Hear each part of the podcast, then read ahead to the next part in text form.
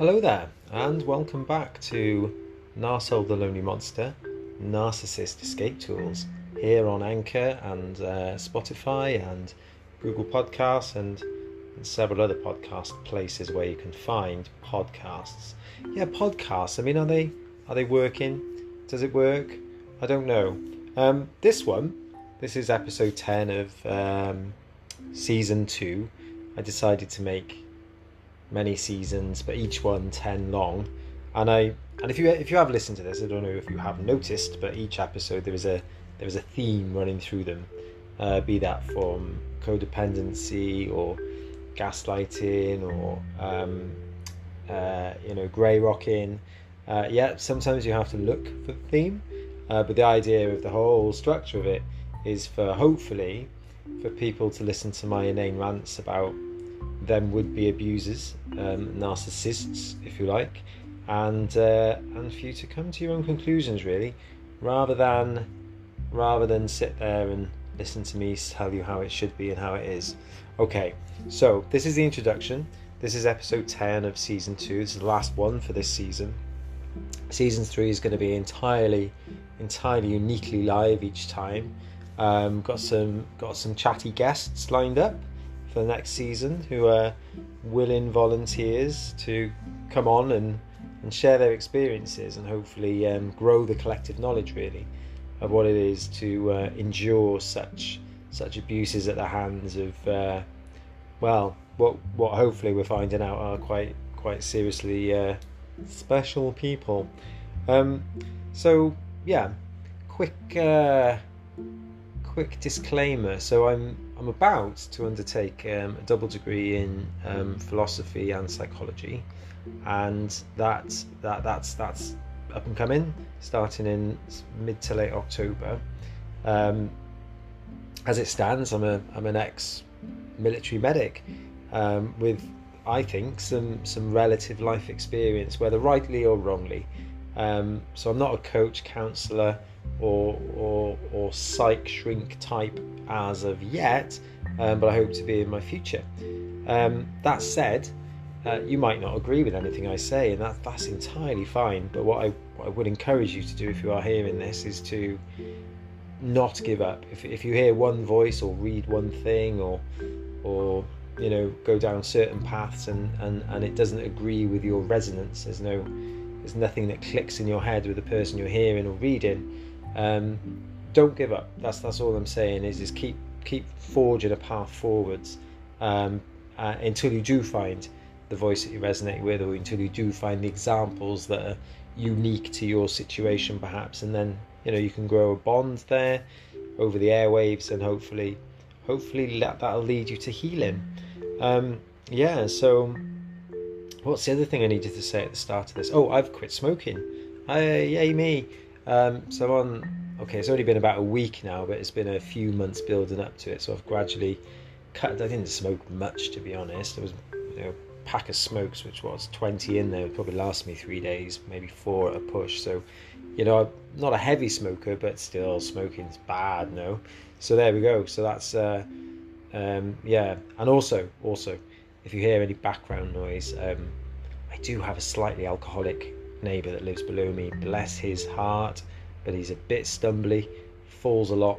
Um, he's a young guy as well, which is really quite sad. Uh, and these the building I live in currently is made of paper, seemingly. So if you do a loud, sudden bang, it's not it's not anything bad. It's just uh, just someone's had probably a little wee too much of the old grappa, perhaps. Um, and what else in this intro? Oh yeah, this is entirely live. So we're going to cover one or two things. Um, first off, uh, questions from Quora, and if you if you'd rather read things than listen to my dulcet, um, broken tones, then head over to Quora. I'll put a link in the description, and you can you can take a gander there. There's some good reading going on. There's some good people there as well. To be fair, you might see. Um, a weird toxic element going on. If you if you are from Quora, you probably know exactly what I'm talking about. There's a battle of wills, should we say, going on between two very well entrenched um, people or uh, groups, really. That are, for my money's worth, those poor poor bastards there. uh, you know, codependent, still recovering from their traumas perhaps, and uh, blaming everybody around them, and it's it's all got a bit pear shaped. So, anyway, if you do head over to Quora, please try to ignore the toxicity that you might come across in those uh, narcissism recovery forums, uh, um, yeah, blogs if you like, and um, but do seek out other other writers. There's some good people there, some good people.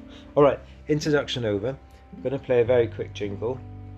Like I say, this is entirely live, so I'm going to select a question from um, Quora um, there may be a theme, I don't know, but this is going to be what it's like going forward. Um, and also, if you're hearing this and you'd like to come on, if you think you've got relative experience or you'd like to share your story for that cathartic release, drop me a line. Drop me a line on Quora messaging or on here. Um, it, I think there's a way to do that. Um, and yeah, and let's uh, let's see where it goes. Anyway, so to play a quick jingle, and then before we go on, we're to culminate everything we've been talking about this last season, and I'm to go on a little bit of a discovery with you, and we're going to talk quickly, really, about the nine signs and symptoms, or the core features, if you like, of narcissistic personality disorder. Okay, be right back.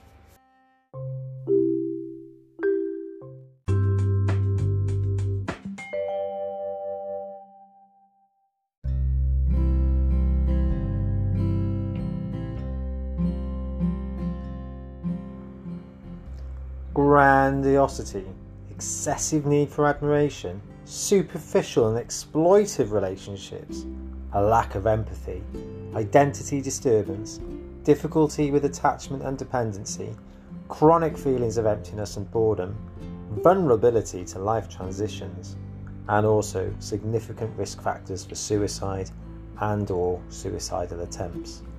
That's kind of it. That's kind of like the nine symptoms and signs of narcissism. But there's a lot more to it, as we know, if you've experienced it.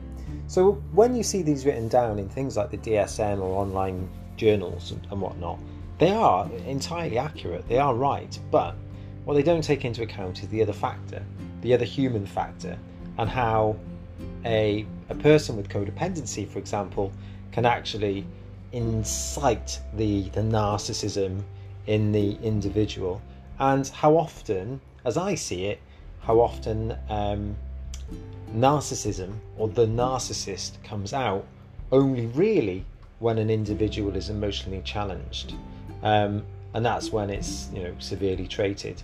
So let's break those down individually then, those nine characteristics or core features, and I will also switch over briefly to the long-winded and boring as, but equally just as important, the DSM.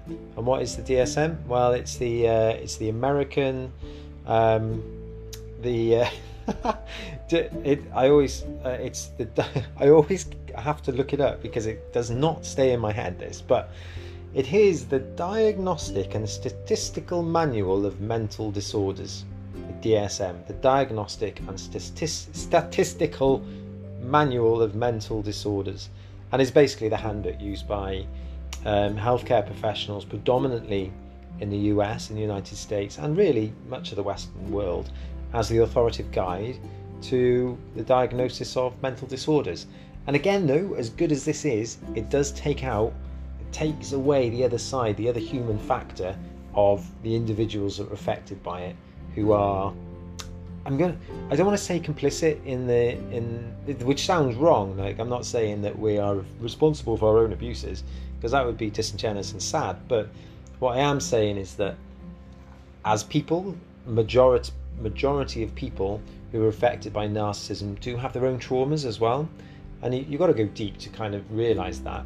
Like for example, I know that the the the ex best mate I refer to often in my writing work across on Quora and sometimes on this here podcast, his cause and effect of his narcissism so he, he rapes women, abuses them, and steals money from them. That's his MO, and uses manipulative tactics to get himself rich whilst earning, you know, uh, nigh on 60, 70,000 pounds a year in his own pocket.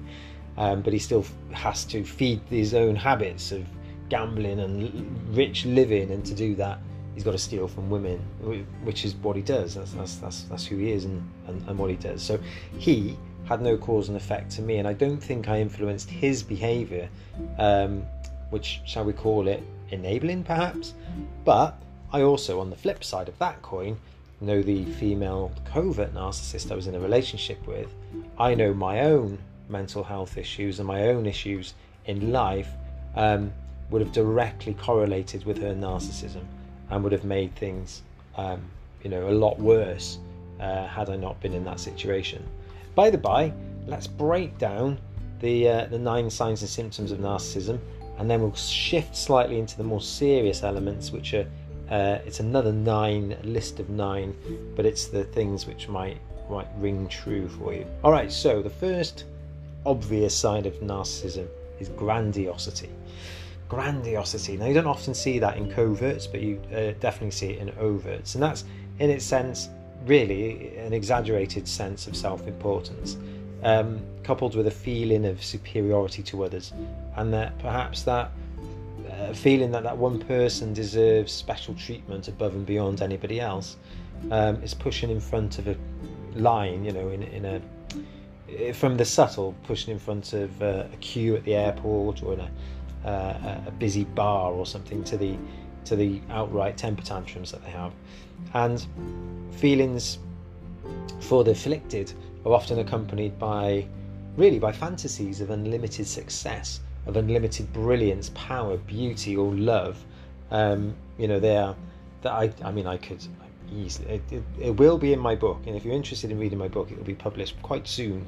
Um, but it's there are a collect a collection of emails and exchanges in there for between myself and um, the two narcissists, the you know, de facto DSM tick box criteria narcissists I know being my ex best friend and and an ex lover of uh, only 14 months or so. But the that that one line, the, the fantasies of brilliance, power, beauty, or love is, is clear, very very obvious in the communiques.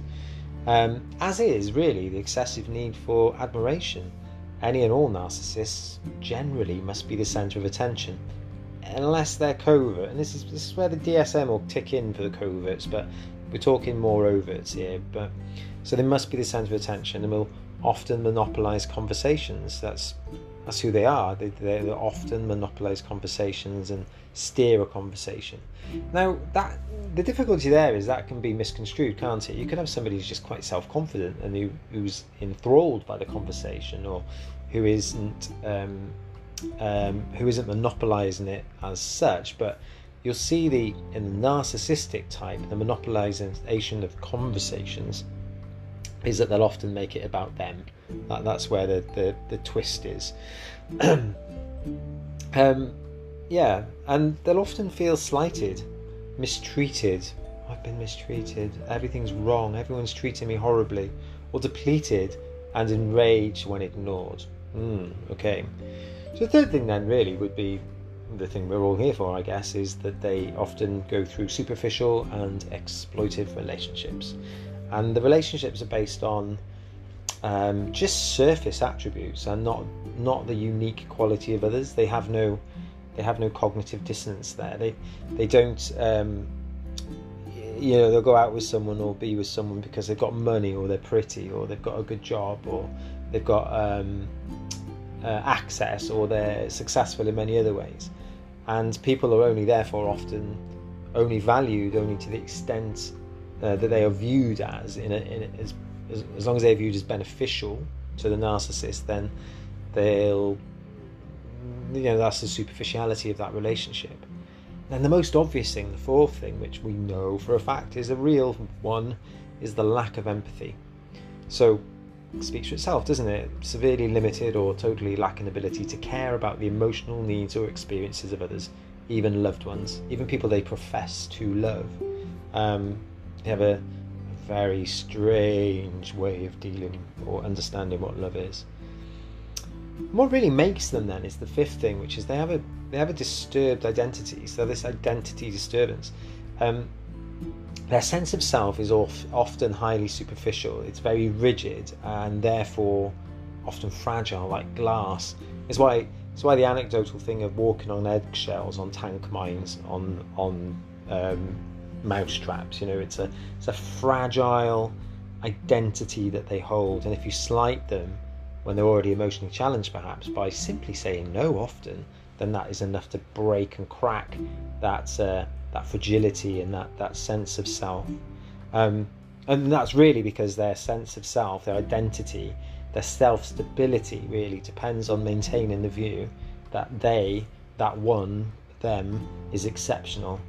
Um, it's like it's like doing this podcasting. If I had a whole raft of, or even on YouTube or in the Quora, if I had a whole raft of negative comments, I would really work hard to go through them to find the construction in them to see where I can improve as a person. And I dare say a lot of these, a lot of people listening to this would be the same. Yeah, sure, you'd feel a little bit, ah, like that in that moment, but you would you wouldn't crack like the narcissist and you know like a like a pressure cooker.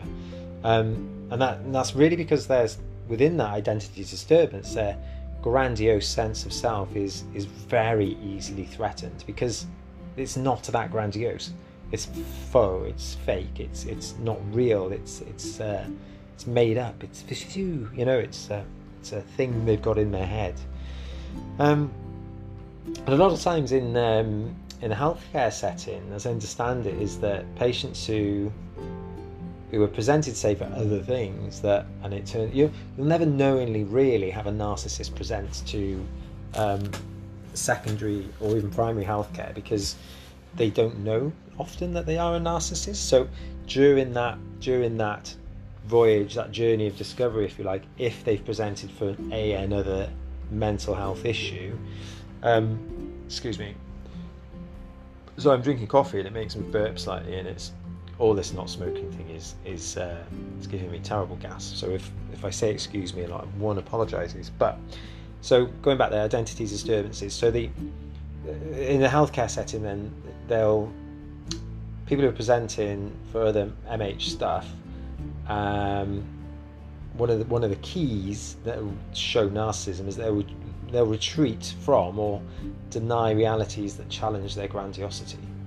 So they'll back away from treatment because they're because the treatment provider um, would be gently denying their grandiosity in, in you know context and speakeasy stuff, and it's then it's an obvious sign for the healthcare professional. So the sixth thing then is they have difficulty with attachment and dependency. Duh, yeah, obviously. Um, a narcissist, like like like anybody really, I suppose, but more so, relies on feedback from the environment. Um, in that relationships only exist really to shore up a positive self image. Um, interactions are therefore completely superficial, and any true and real intimacy is often, often sadly avoided.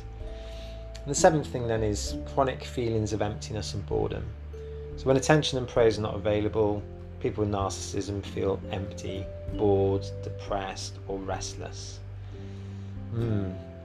Also, then, the eighth thing is there's a vulnerability to life transitions. So, a narcissist has difficulty maintaining reality based personal and professional goals over, over time. And compromises, for example, required by schools, jobs, and relationships may feel completely unbearable uh, to uh, somebody who's suffering from narcissism.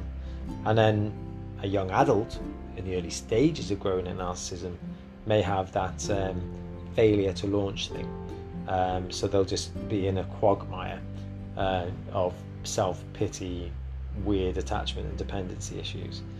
And then the ninth and saddest thing about it all is that often uh, anyone suffering from NPD is also a significant risk factor or has a significant risk factor for suicide and suicidal attempts.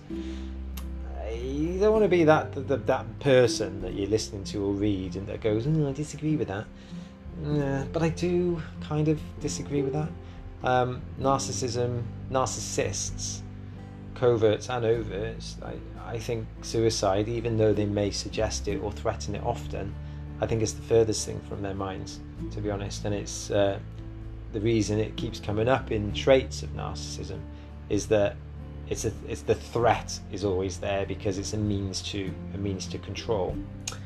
So, so hope that sinks in. So let's just switch up a gear slightly, if, if any of that's um, sort of staying, and let's just look at that those nine things in association with the the the manual, the, the DSM five criteria of narcissistic personality disorder.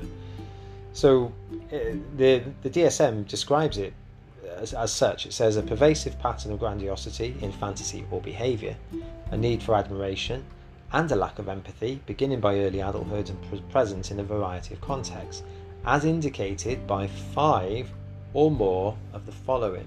So, the person you know, if the reason you're here listening to this or reading me online or reading my blogs or whatnot, if the person has five of these nine key factors, then chances are they're a narcissist.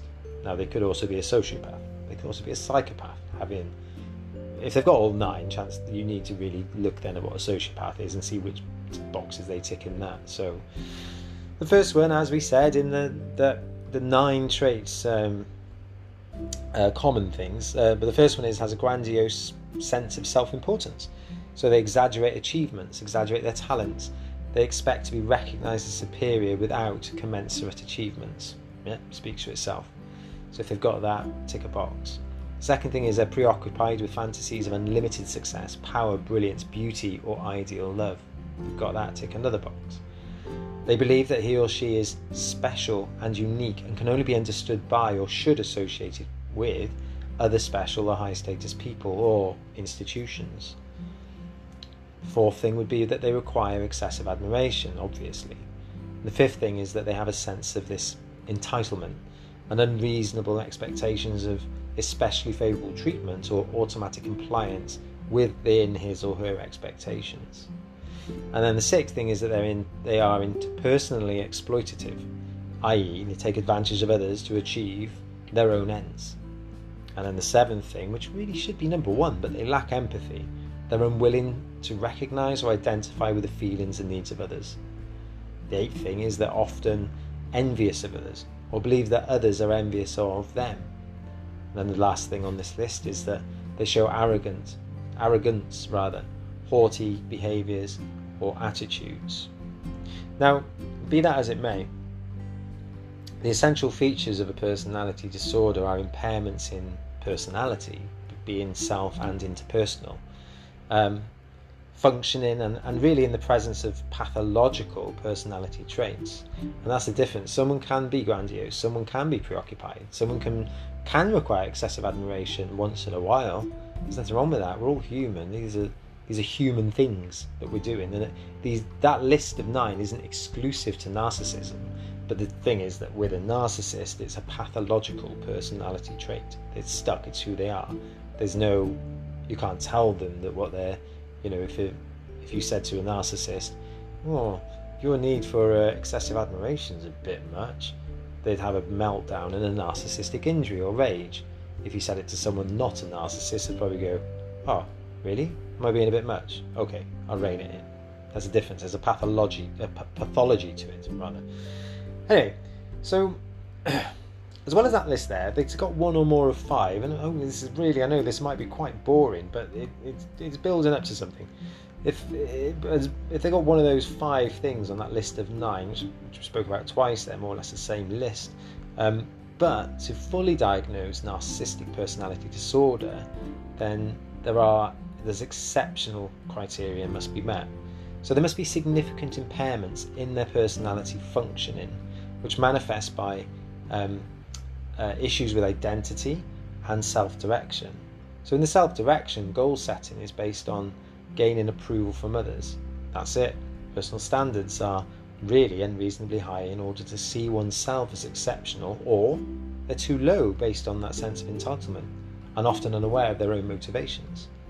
And their identity, there's, there's always an excessive reference to others for self definition and self esteem regulation, and that's, that's important because when they're having their meltdowns, they are dysregulated.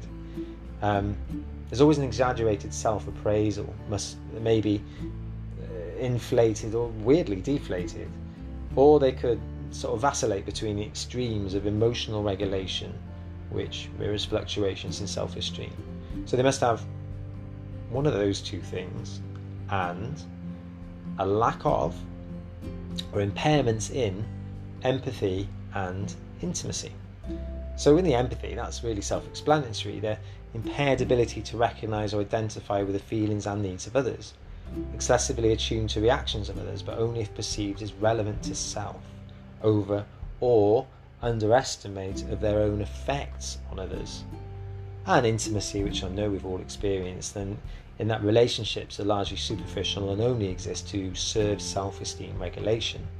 There's, uh, the mutuality is constrained by very little genuine interest in others' experiences and predominance of a need for personal gain. So if they're in a relationship to only gain something, something personally, yeah, goes on actually that uh, on the grandiosity side, clearly feelings of entitlement, either overt or covert, the self-centeredness, firmly holding to the belief that one is better than others, and therefore is condescending towards others. Then there's the other side where they're attention seeking. There's excessive attempts to attract and be the focus of the attention of others, or seeking admiration, or people need to feel sorry for them, etc. Anyhow, the impairments in personality function and the individual's personality trait expression are um, can be relatively stable across time and consistent across situations. The impairments in personality function and the individual's personality trait expressions are not better understood as normative for the individual's developmental stage or socio-cultural environment. And then the impairments in personality function and the individual's personality trait expressions are not solely due to the direct physiological effects of a substance such as drug abuse, medication, alcoholism, or a general medical condition such as a severe head trauma. Wow. You should look this up. I will put the link to this actually in, in the description. Um, it's a very useful checkbox. So and the reason I've gone over that for 20 minutes, sorry if you are still tuned into this, but the reason I've droned on about that, if you like, for 20 minutes or more now, is that we often, lots of people in society these days, online, everywhere, my ex is a narcissist. Really? I mean, come on. Who is the narcissist? Is it you? Is it them? Is it both of you? Is it neither of you? because that, that, that's a real situation. It's the word is bandied around like uh, like ticker tape at a fair. You know, it's not it's it's not a nice thing to be called a narcissist. It's got to have it's got to have value in it. And the importance for me, for whining about this for 20 minutes, is that people shouldn't throw it around so easily because it really then does diminish what what what abused people have actually gone through when they've been abused by a narcissist. So it's one thing to sit there and say my ex is a narc uh, or narcissist when in fact, when in fact they're not. What you're doing in that moment is that the person next to you that could be legitimately psychologically and emotionally abused by one, their voice is lost because too many people are shouting from the rooftops. They're a narcissist. So it's important that we understand what what the the medical world, what the clinicians think a narcissist is versus our perception and our experiences of what we've gone through with a narcissist versus how we are around people and our own traits, our own trauma, our own past traumas, and how that the cause and effect of what's happened in our lives, how that affects others that we're interacting with now, um, be they a narcissist or not. The point of that really is that a severely codependent person could very easily um, eh, make someone look like a narcissist by the past trauma attributes brought into the presence of the codependent, equally traumatized person. Their reactive, um, their momentary reactive things to emotional stuff could easily, well, really will highlight a narcissist, but also could make a normal person look like a narcissist. Um, I know for a fact I've I've I've said about somebody in my life in my past that that oh they they must be a narcissist. That was before all this. It was before I before I experienced the two real narcissists who tick all the boxes in the DSM criteria. Um, and we've got it. You know, if you are listening to this, what what are the chances? And and you're out there, and I called you a narcissist briefly in the past, way back when then I am I do apologise thoroughly because I know what one is now and it isn't what I thought you were. And in fact, I know that my codependency probably would have brought out what could be uh, narcissistic traits, which doesn't necessarily mean that somebody's a narcissist. They have to tick all the boxes, or at least five of them in the DSM. Anyway, wow, 20, nearly 25 minutes on that. So, my apologies, that was so long, but it's really important because it's going to set the tone for the rest of the episode, which is a few live questions and answers uh, direct from Quora for people who need them. Um, anyway, quick jingle. Hope that landed. Um, if not, just play it back. Play it back and listen to it and, and see where it goes. All right, I'll be back.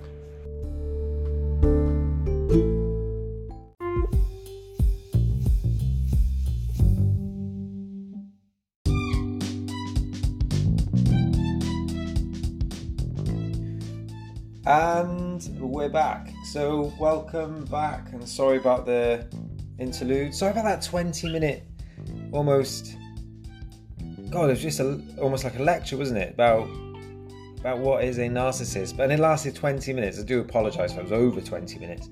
Um, that resonated at all with you. There was purpose behind it. The purpose really is to to try and um, balance within ourselves and if you're listening to this and you're dealing with a narcissist, to try really to understand who they are, where they've come from, and what their main sort of mechanisms and outputs are currently now as a grown ass adult. Um, apologies for the sound difference. I'm away at the moment. I'm in I'm in England at near Gatwick Airport, um, staying at my um, my partner's parents' place, surrounded by lush countryside, golf course it's really cool. It's very relaxed. Um, she's off out now with the kids, uh, taking them for a long walk with the dog that we're dog sitting for, and I'm um, and I'm here in the kitchen. So it might sound a little bit funny, a little bit echoey. Um, yeah, apologies for that. And I'll be slurping coffee as we go along. So I'm stood up in this beautiful, massive kitchen, like a little bit overwhelmed by it all, to be honest. Right, so live. This is all live. Questions from Quora that I'll try and do justice by reading them out live, scrolling through and finding them, and then see where it goes, see where it takes us. See if I can understand what a narcissist is, and see if I can, if I do, if I can impart any any knowledge, if I can. Um, so the first one, I'm not scrolling through for the first one. The first one really is: Can we take care of the narcissism of somebody else? Can we take care of the narcissism of someone else? Well, well, give that a thought a second. Can we take care of someone else's narcissism, in other words? Well, yes and no. Um, there's a lot of parables and paradigms, rather, with, with regards to narcissists. There's a lot of um, yes and no moments. Now, if you picked anything up from the first section of this uh, episode uh, 10 of season 2, um, apart from one of the main core characteristics of a narcissist is not having any empathy, um, and one of the one of the other characteristics of a narcissist, which isn't really, yeah, it's not really captured in the DSM, but it's there. And if you've experienced um, narcissistic abuse of sort of any sort, you'll probably experience you would have experienced this. Is that your narcissist absolutely wants you um, to be responsible for everything that ails them. They they have no empathy themselves, and they they're like very similar when they're emotionally challenged, they will be very similar to a toddler having a tantrum.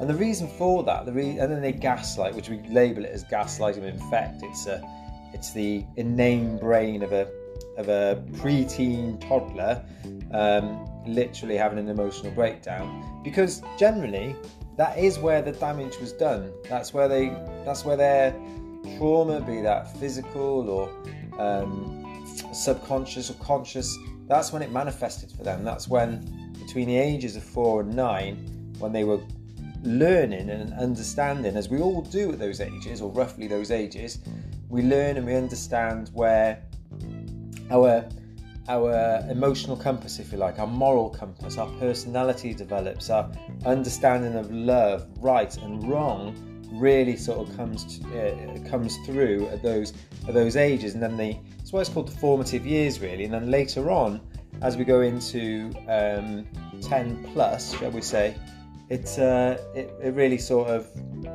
um, what you learn in those that space of between say four and nine roughly. Anything after that then is is is is firmly cemented. So I just I sounded like I went off a bit. Then a cat just came through the cat flap and made me jump. Thought I was alone, and then there's a there's a cat now staring at me. Hello, cat. Okay. Yeah. You, yeah. She's off upstairs to do a thing. So those are those formative years, and those are the years where the trauma is inflicted on the narcissist. And then when they're emotionally challenged as an adult, that is where they digress back to. In those formative years, one thing they've learned is that, that somebody else, and I think you can take this to the to the bank really, that somebody else is always going to be responsible for their emotional regulation. So they can't regulate their emotions as an adult because what they learn when they're younger is that somebody will regulate those emotions for them. Somebody will step in. If there's a narcissistic parent with a, a partnered up or married to um, an empathy codependent type, that empathy codependent type who will be equally as abused as the narcissist, uh, the, the, the child of the narcissist, that codependent empathy laden parent will be rushing in and feeling responsible. I mean, quite rightly so in many respects, but will be rushing in and feeling responsible that the child of the narcissist, the other partner, um, doesn't have to endure what they're enduring. And they'll swoop them up, pick them up, hug, hug them, and and be all all in loving, whether right or whether wrong. So the analogy there really is the kid in the candy shop, and I've got I've said this many many times is that the kid in the candy shop whose one parent's a narcissist, one parent is not a narcissist, so codependent empathy type, equally abused because their partner's a narcissist. If the kid wants a chocolate bar in the shop, um, mama narcissist might turn around and say, No, you'll get fat, your teeth will rot, you'll get spots when you're older. No, you can't have chocolate. Absolutely not. And the kid will start crying. Narcissist mum will will double down and be embarrassed by the tears. What are you crying for? Stop crying. This is ridiculous. I've just said no, just no, no. And the kid, because they're a toddler, will keep crying. Maybe they're five year old, six year old, seven year old. Um, will just keep crying. And then narcissistic parent will turn to the other one and just say, You sort this out, this is embarrassing. And the the codependent, empathy laden perhaps father or mother equally um, could just as easily buy the kid the chocolate bar. Because what does that achieve? Well, it keeps the abuser quiet, the narcissistic mum. I mean, he might get it in the neck later for actually going against her wishes, you know. I mean, so it's a broad analogy, really. But if she's usually narcissism and, and a, the actual narcissist is is about self, isn't it? So in that moment, the narcissist is embarrassed because the kid's crying. There's an out there. Uh, they, they need self soothe they need soothing as well by somebody. So narcissist mum wants the, her embarrassment to be taken away her, dis, her, she's dysregulated at that point. Sort it out husband. So the husband just buys the kid the chocolate. The kid stops crying. The husband feels you know infused because he's done something right and everybody in that moment is happy. But what we've got left with is a child who doesn't understand right from wrong from the start and only knows that when it's crying somebody will come along and somebody will help it, which is the soothing element. So, can we take care of someone who is narcissistic, or can we take care of the narcissism, of someone else? Well, the yes side is there because you can. You absolutely can if you want to be an emotional punching bag. Because the difficulty with a narcissist is we don't know where that emotional dysregulation is going to take place.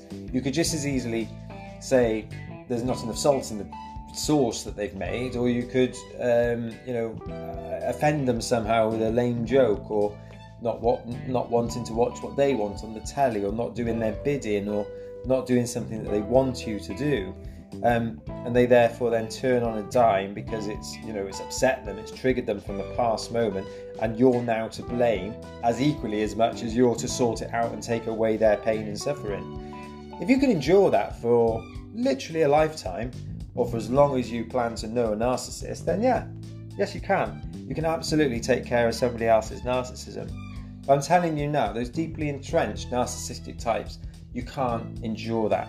You can't keep giving. You can't keep being the effervescent um, uh, soother, the effervescent love giver to a person that has no regulation themselves. It is nigh on impossible. So, overall, I'd say the answer to that is can we take care of the narcissism of somebody else? No, absolutely not. And people that have tried, people that have stayed in those dynamics, you're out there, I know you are, because I've spoken to you before. I've spoken to people on this channel, uh, on my Quora channel, and via some YouTube stuff, in that they've been in 40 year marriages with the type. 40 years of another adult in their life having a basically a temper tantrum whenever they don't get their own way, and that person having to step in and literally pick up the pieces and soothe them and mollycoddle them and there, there, there. And a lot of that is actually just another adult taking the blame for something somebody else has done. Because then we come on to things like projection, uh, disvalidation, and, and all the gooey, nasty stuff that goes along with what is a narcissist. So, can we take care of the narcissism of somebody else? Yes, if you want to be a punch bag for the rest of your life, and no, really strongly no, because, well, there you go, you will be a punch bag for the rest of your life. Hope that makes sense. Hope that lands. Quick jingle when you do the next one. Be right back.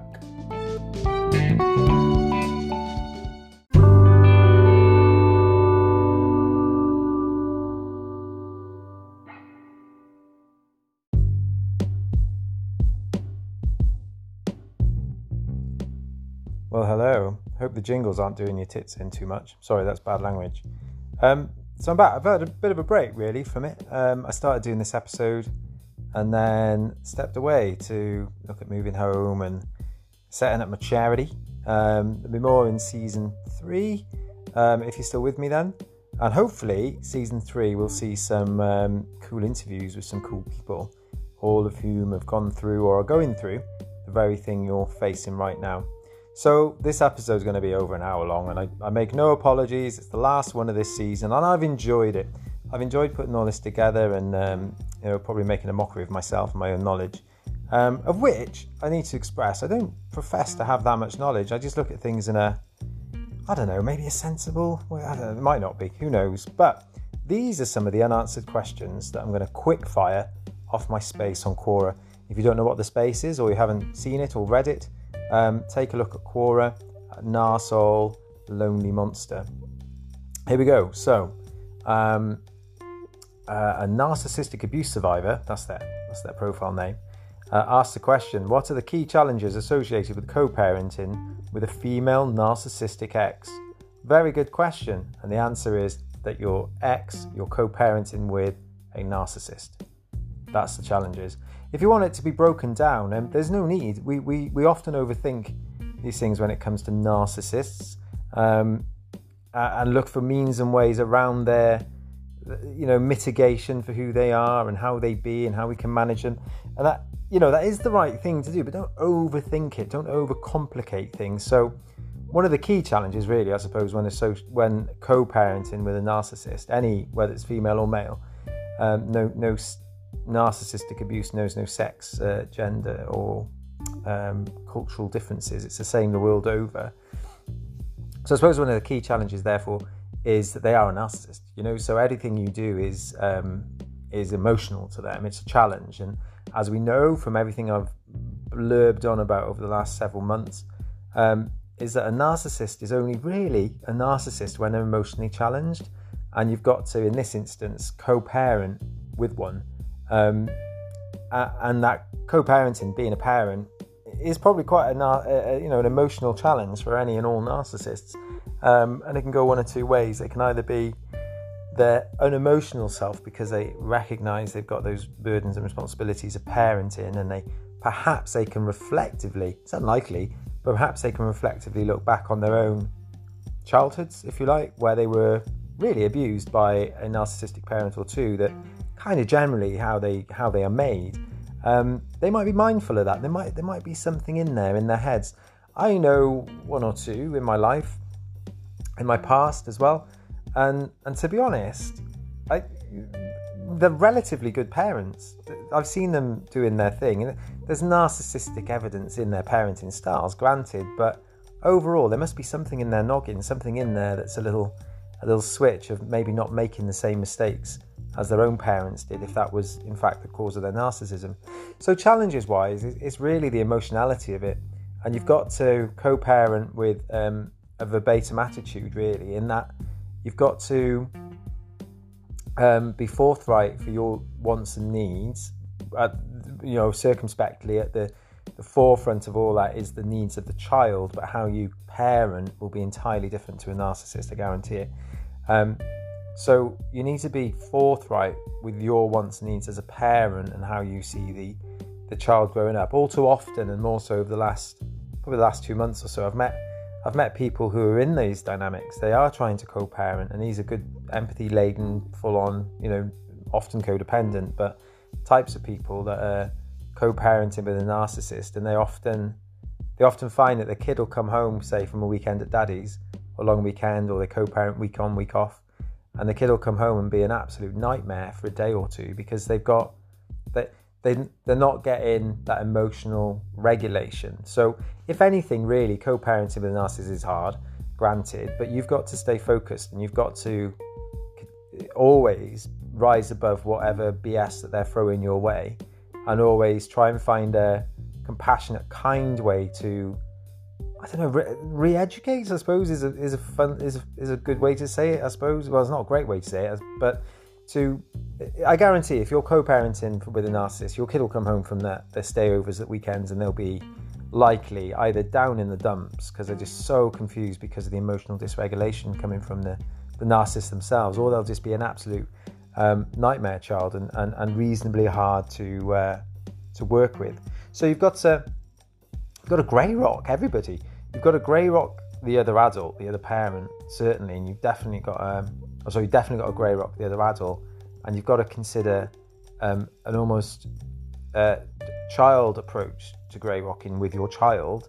Um, and it depends on their age, of course, as well. You know, if it's a toddler, um, the, the, the difference between the two, between your parenting style, that there's um one of the things I would say is that people often because they know they've been in the relationship with a narcissist and then they're in that co-parenting stage, so they know how abusive the other person is, the other parent, and then when the kid comes home, they'll generally jump into full-on empathy mode and giving the kid everything they want because they might not have got that attention and that love from the narcissistic parents.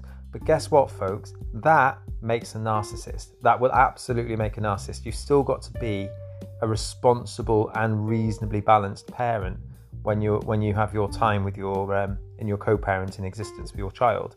You've still got to lay the boundaries. You've got to be loving yet firm, you know, firm but fair type of deal.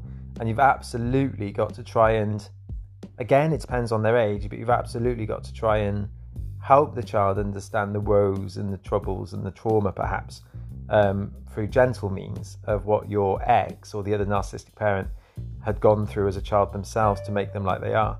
Um, the do nothing approach, the do nothing attitude approach, is is quite dangerous in this respect because if you're if the child is going away and getting dysregulation from the other parent, the narcissistic parent, and coming back and all is normal, and you just sort of you know let it go over your head, ignore it for a day whilst they're being a menace, and then day two or three they've calmed down back into normality, and then off they go again another week or two weeks later, back to the narcissist, and they come back traumatized and and that's it. It is traumatizing your child.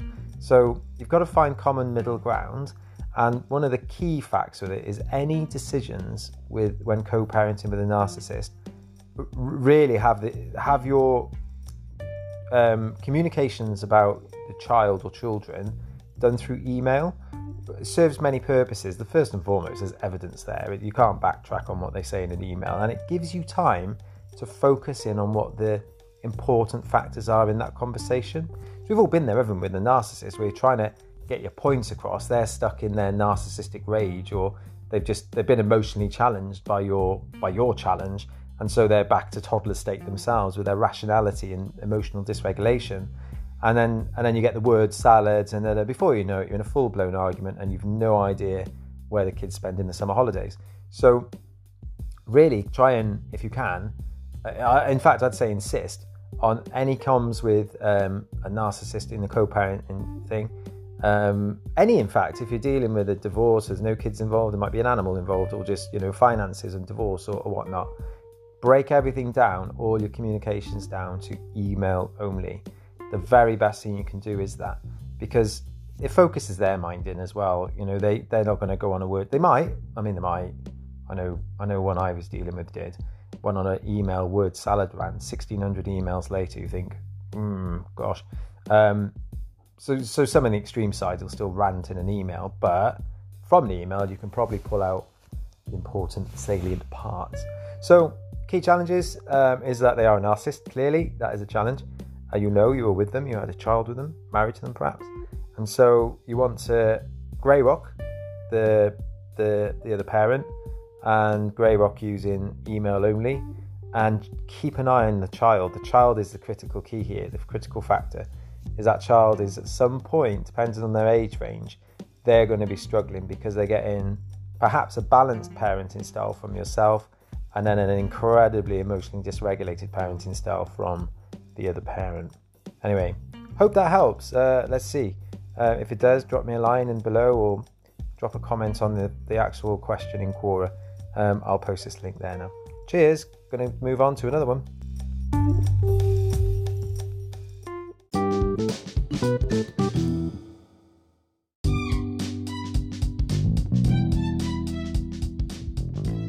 Okay, the next question unanswered, which is it's been uh, it's been on the it's been on the Quora space for a while. Nobody's answered it. It's probably because it's such a I don't know. Is it hard? Let me read it. So, if NPD, narcissistic personality disorder, is caused by genetics and environment, can someone develop NPD if genetics is taken out of the equation? If NPD is caused by genetics and environment, can someone develop NPD if genetics is taken out of the equation? So, yes and no. One, there's a supposition in there that, that genetics and environment are the causation of NPD. Yes and no.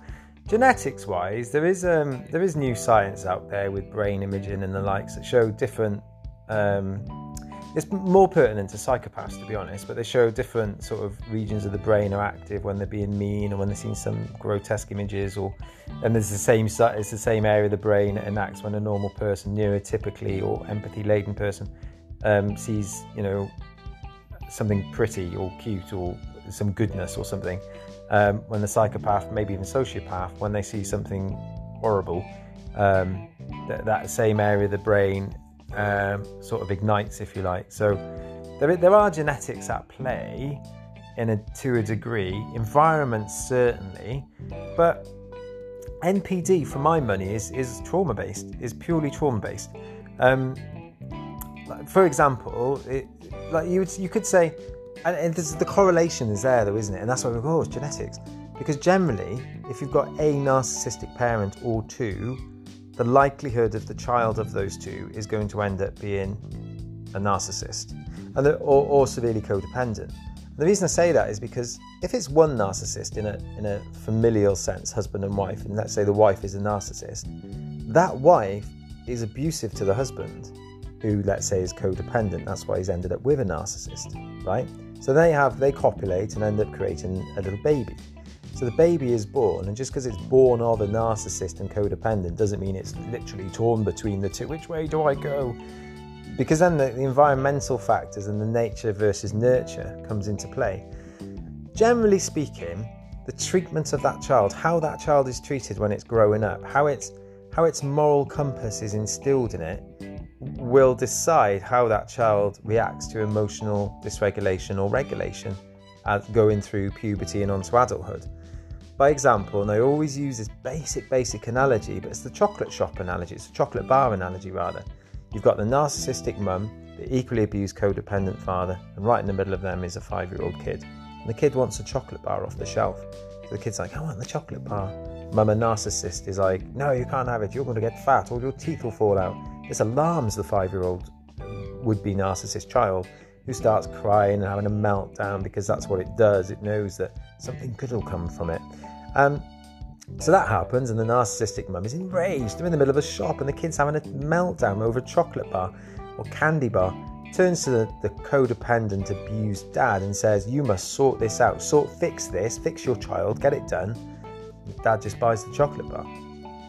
Right, fair enough. The kid is settled, the kid's chilled, the mum has chilled, even though she said no, but he'll get his later. But he thinks he's done the right thing because he's codependent to everybody, remember, not just not just his wife.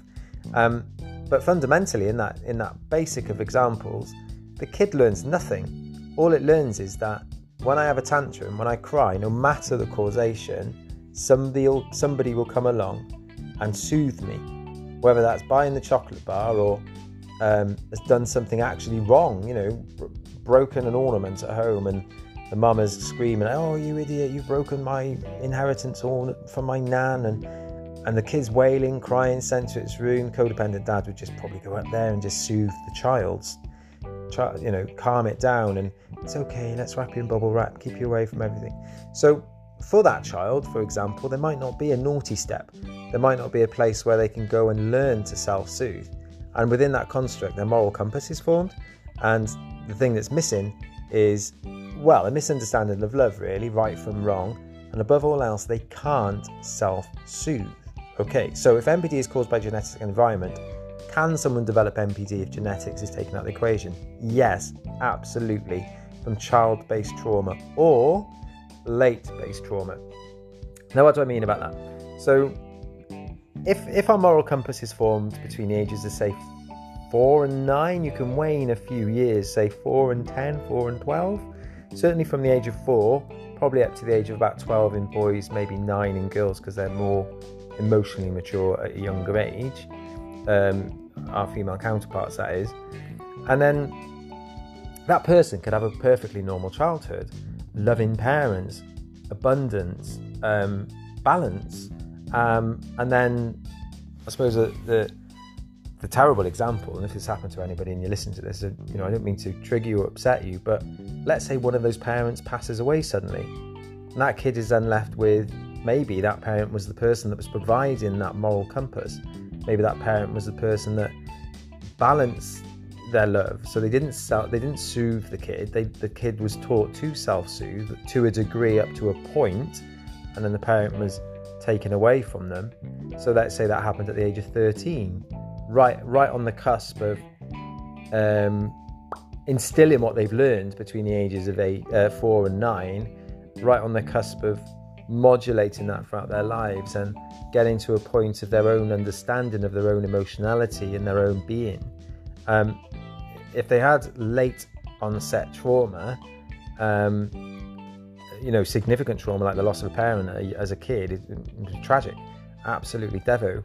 Um, there's no there's, there might not be any coming back from that other than really good counselling and and strong interpersonal relationships with other men in their life or women or you know whichever parent passed away. Um, so yeah can someone develop NPD if genetics taken out of the equation? Absolutely. And i'm i think as well from my own perspective i was severely codependent like really codependent. And i had ptsd from my work in the military as a medic um, and it was you know for a few years, I was a bit of a deplorable, really. Um, I was, I recognise that my codependency, and this really is a thing, my severe codependency made me uh, one or two things, maybe incredibly altruistic, but also borderline narcissistic. Um, so the shady things I did in the name of self, which could, which you know, if you sat back and I told you what I, the example, one or two things, you know, like an idiot, as we all make mistakes, um, they were probably, it would look narcissistic. Um, so, and, and, the reason I've mentioned that is because some, because people go, well, their parents are really lovely and they seem to be a narcissist. Well, yeah, they can be, but that doesn't mean they're, they seem to be narcissistic rather. And yes, they can be, that doesn't mean they're a narcissist. And that's a big thing in this world at the moment. Everyone's quick to jump to that label, you're a narcissist. Well, not necessarily. They could just be severely codependent, BPD, borderline personality disorder, or they suffered late set, late onset trauma, perhaps loss of a parent, or otherwise, you know, car crashes, things like that. And they may just very well be narcissistically traded because of their earlier traumas. But fundamental and key to all of this is that if a child is born and the parenting is balanced on both sides, it's harmony, equilibrium, love and you know for the firm but fair approach. Um, chances are they're not going to end up a narcissist. Like really they're not? It takes one of the parents to be a narcissist but that does not mean that that parent has passed that on to the kid through their genealogy. That parent has passed it on to the kid through their actions through who they are and how they parent. Um, that was a bit of a waffle, but I hope that somehow helps. Um, if NPD is caused by genetics and environment, can someone develop NPD if genetics is taken out of the equation? It's not all about genetics. Anyone can develop NPD if they suffer enough trauma in childhood and don't learn right from wrong or a moral compass or how to self soothe. Hope that helps.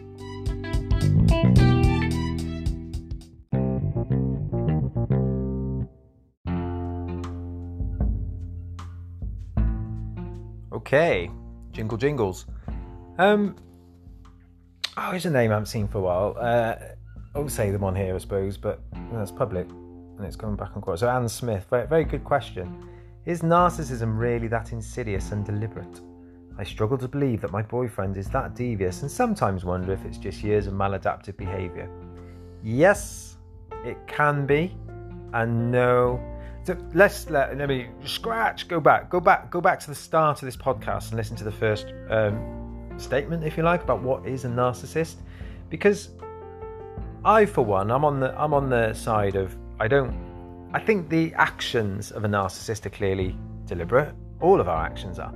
Anything we do is deliberate because we're we're making an informed choice or a choice to do an action, to do something. So, it, the, what you're getting at there is is are are the heinous things they do insidious and deliberate? And that again is like a yes and no thing, isn't it?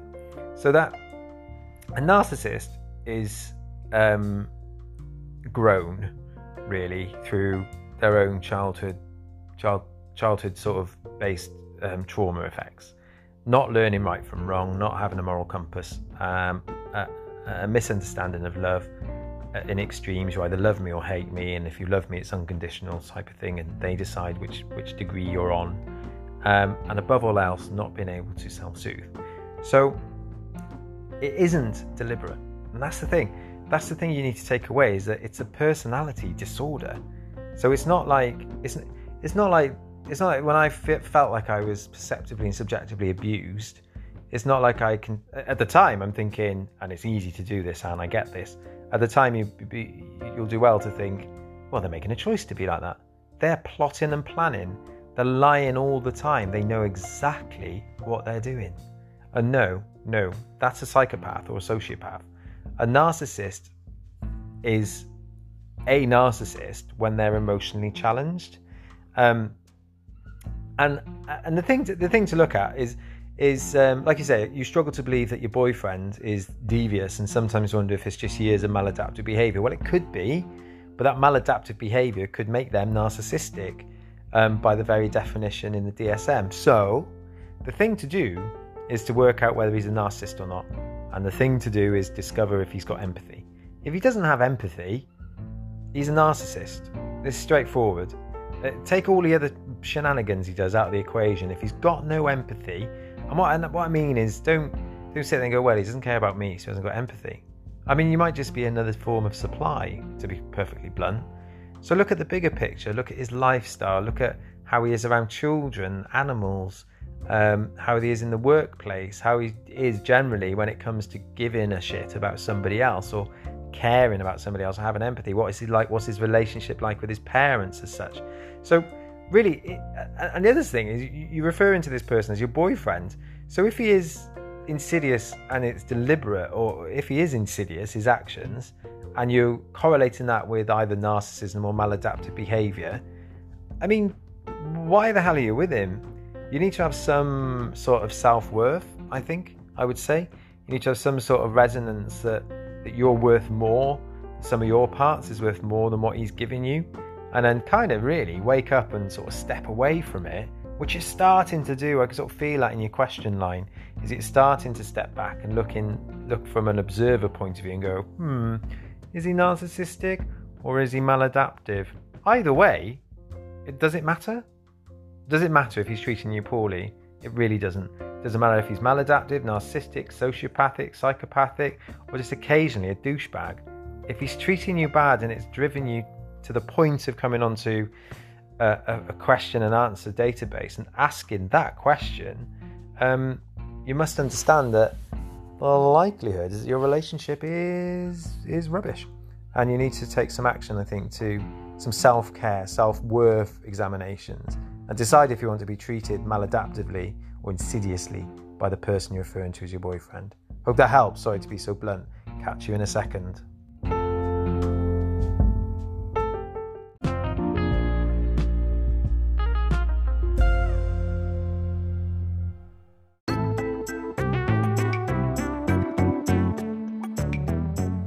Okay, last one of season two. Boosh.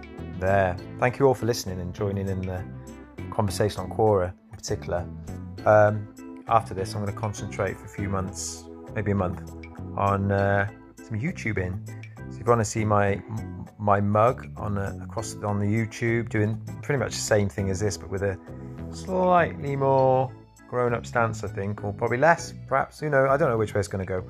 Um, but do consider coming across to Narsol the Lonely Monster on YouTube, subscribing there, and um, I'll be releasing loads of content over. I've put some stuff together already, some sort of episodic, um, sort of movie-esque stuff, if you like, um, and I'll be releasing that over the next couple of months. Um, so the final question comes from a, a good questioner, Neil Hoofs. Hoofs, Hoofs. Um, and he asked, in a perfect world, how would narcissistic people be handled? Like sending them to a special psychologist, hospital, or other? Well, Neil, for my money, I think all narcissists really should be lined up against a wall and shot. Certainly hung publicly. Um, that's the only way to deal with them. I mean, what are we asking here? What are we suggesting that there's two tranches in our civilization? Some are narcissists, some are not. And the ones that we go, you're a narcissist, we should send them to hospital. Like, they think we're the nut jobs. That's the thing you've got to get across into your head. They think we're the problem. Um, if you've experienced narcissistic abuse by a narcissist, that person still right now, despite all your tears and proofing and fact finding and evidence stuff, they think that you're still the problem. And that so, as far as they're concerned, we should all be sent to hospital because we're the gaslighters in that respect. We're the ones that have lied to them, we're the ones that have manipulated them because it could never be them because they have a personality disorder, which is delusional, which means their version, their own version of self, is held in higher esteem than anything that anybody could ever be with them or how close to them. So, there is validity in your question, and I mock it, but in a perfect world, how would narcissist people be handled? Like sent into a special psychologist hospital? No, not at all. Um, the other, I'd say, is that. Oh, sorry, my phone beeped. I don't know if you heard that. That was annoying. Gosh. Um, it, it's the other thing for me is that there's no. You can't.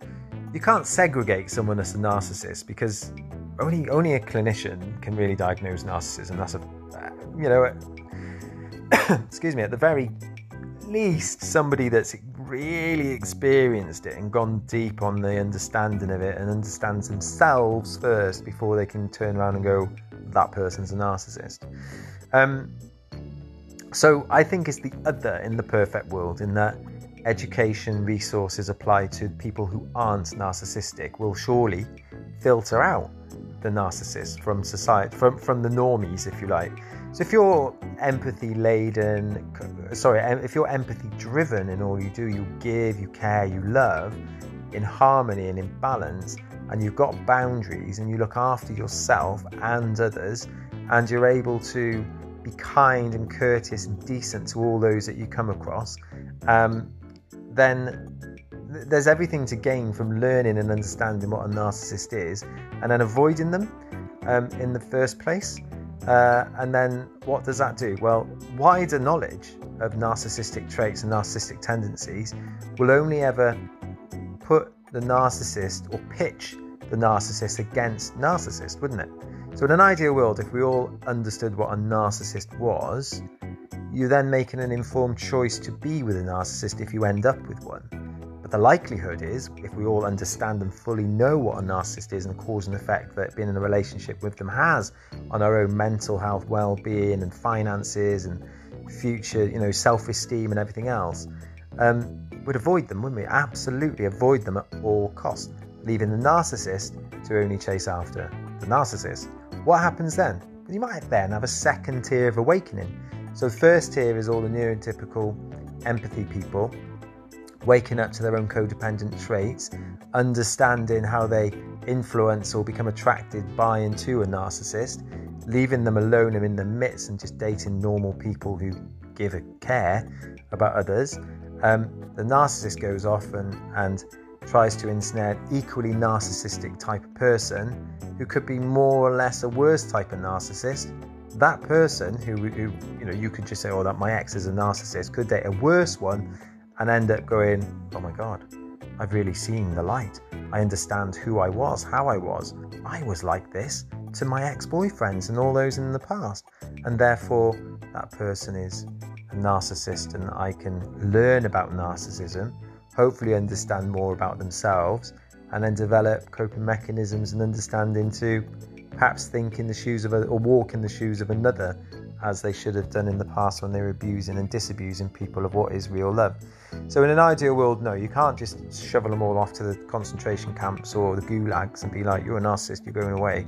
Going away, mate. You can't do that. That's not right. That's not morally right, is it? Um, in an ideal world, education and resources applied to everyone else's knowledge that isn't a narcissist will filter them out and uh, they will then just literally find themselves. Uh, my hope then is, again, it's all ideal world placated, but my hope then is that the through that education of everyone else, because the narcissist really can't learn, I suppose, or adapt or change, but it will. And I'm not suggesting, oh, it'll be a nice two-tier society. That's not what I'm after. That's not what I'm thinking. I'm thinking that just anyone that's got love and abundance and empathy to give into the world doesn't need to be abused. Uh, there's no reason for them to be abused. Sure, it's part of the pathway to awakening, I suppose, and realizing one's own limitations and going deep on yourself to understand perhaps the cause and effect we've had on others in our past life uh, or in our in our past. I mean, I know I know I have, um, and so yeah, um, I think to tie everything off in this last season, uh, season two, is that what I'm developing and going into in in is. Um, is SERE principles, S E R E. It's a military acronym, and it and in the military as well, it stands for survive, evade, resist, and escape. And I've adapted those principles into um, real-time uh, sort of lessons and knowledge of how to manage, so how to survive in a narcissistic relationship, how to evade a narcissist and resist their temptations, and above all else, how to escape one when you're in it. Um, and that's all going to be pretty much the raft, the whole bulk of the next season on this, and the YouTube, excuse me, and the YouTube upcoming uh, YouTube um, efforts. I'm going to apply myself more to that, and with my writing, and obviously the narcissistic narcissist escape tools um, net um, on on the World Wide Web. Um, so yeah, ending rounding off there. If any of this resonates, if you think if you think what I've got can help you, um, and if the survive, evade, resist, and escape sort of principles, even now, just just using the acronym, if that sort of gives you a bit of a oh, that sounds sounds like it could work, um, then do head over to my other platforms. So Quora, um, Facebook, even just Narsol the Lonely Monster on Facebook. Come and join in our group. Um, join the page, like the page. Um, and what I'm trying to do is grow that knowledge. That's it, simple. Grow that knowledge. Uh, the website, the focus of the website is to um, raise money, actually, and to start a non-profit charity for those less able who who want to do the escape part of the SERE principles. Um, full educational resources applied to them, but people can have money given to them, and that, that's my aim to make a non-profit to help people really escape abuse, emotional abuse, whether that's at hands of a narcissist or otherwise. Um, so yeah, I'm not asking you. It's all free. I'm not asking for money. Just um, I'll get that from corporations. Absolutely. So what I'm suggesting is come on over, see if you like it. Think about joining the conversation. Be brave. Take the leap. Look after yourself above all else. Um, and yeah, give to get this far. One, listening to my drones going on through all these episodes, and um, hopefully, if you've learnt anything from my experiences and your own, and pulling it all together in these uh, long podcasts, then well done. And seriously, well done. And you do deserve, and I don't mean this to sound patronising, you do deserve a really big pat on the back. You're opening up. you're awakening to what your potential is versus their potential, which is they're never going to have potentiality. They're just going to sit there and likely fester in their own remorse, not even remorse, just their own contrived idiocy, really. So, yeah, if this reach, if this has reached you wherever you are in the world, uh, you're in my thoughts and prayers. And um, yeah, onwards to season three. Thank you for listening. Take care. Play us out, Nelly.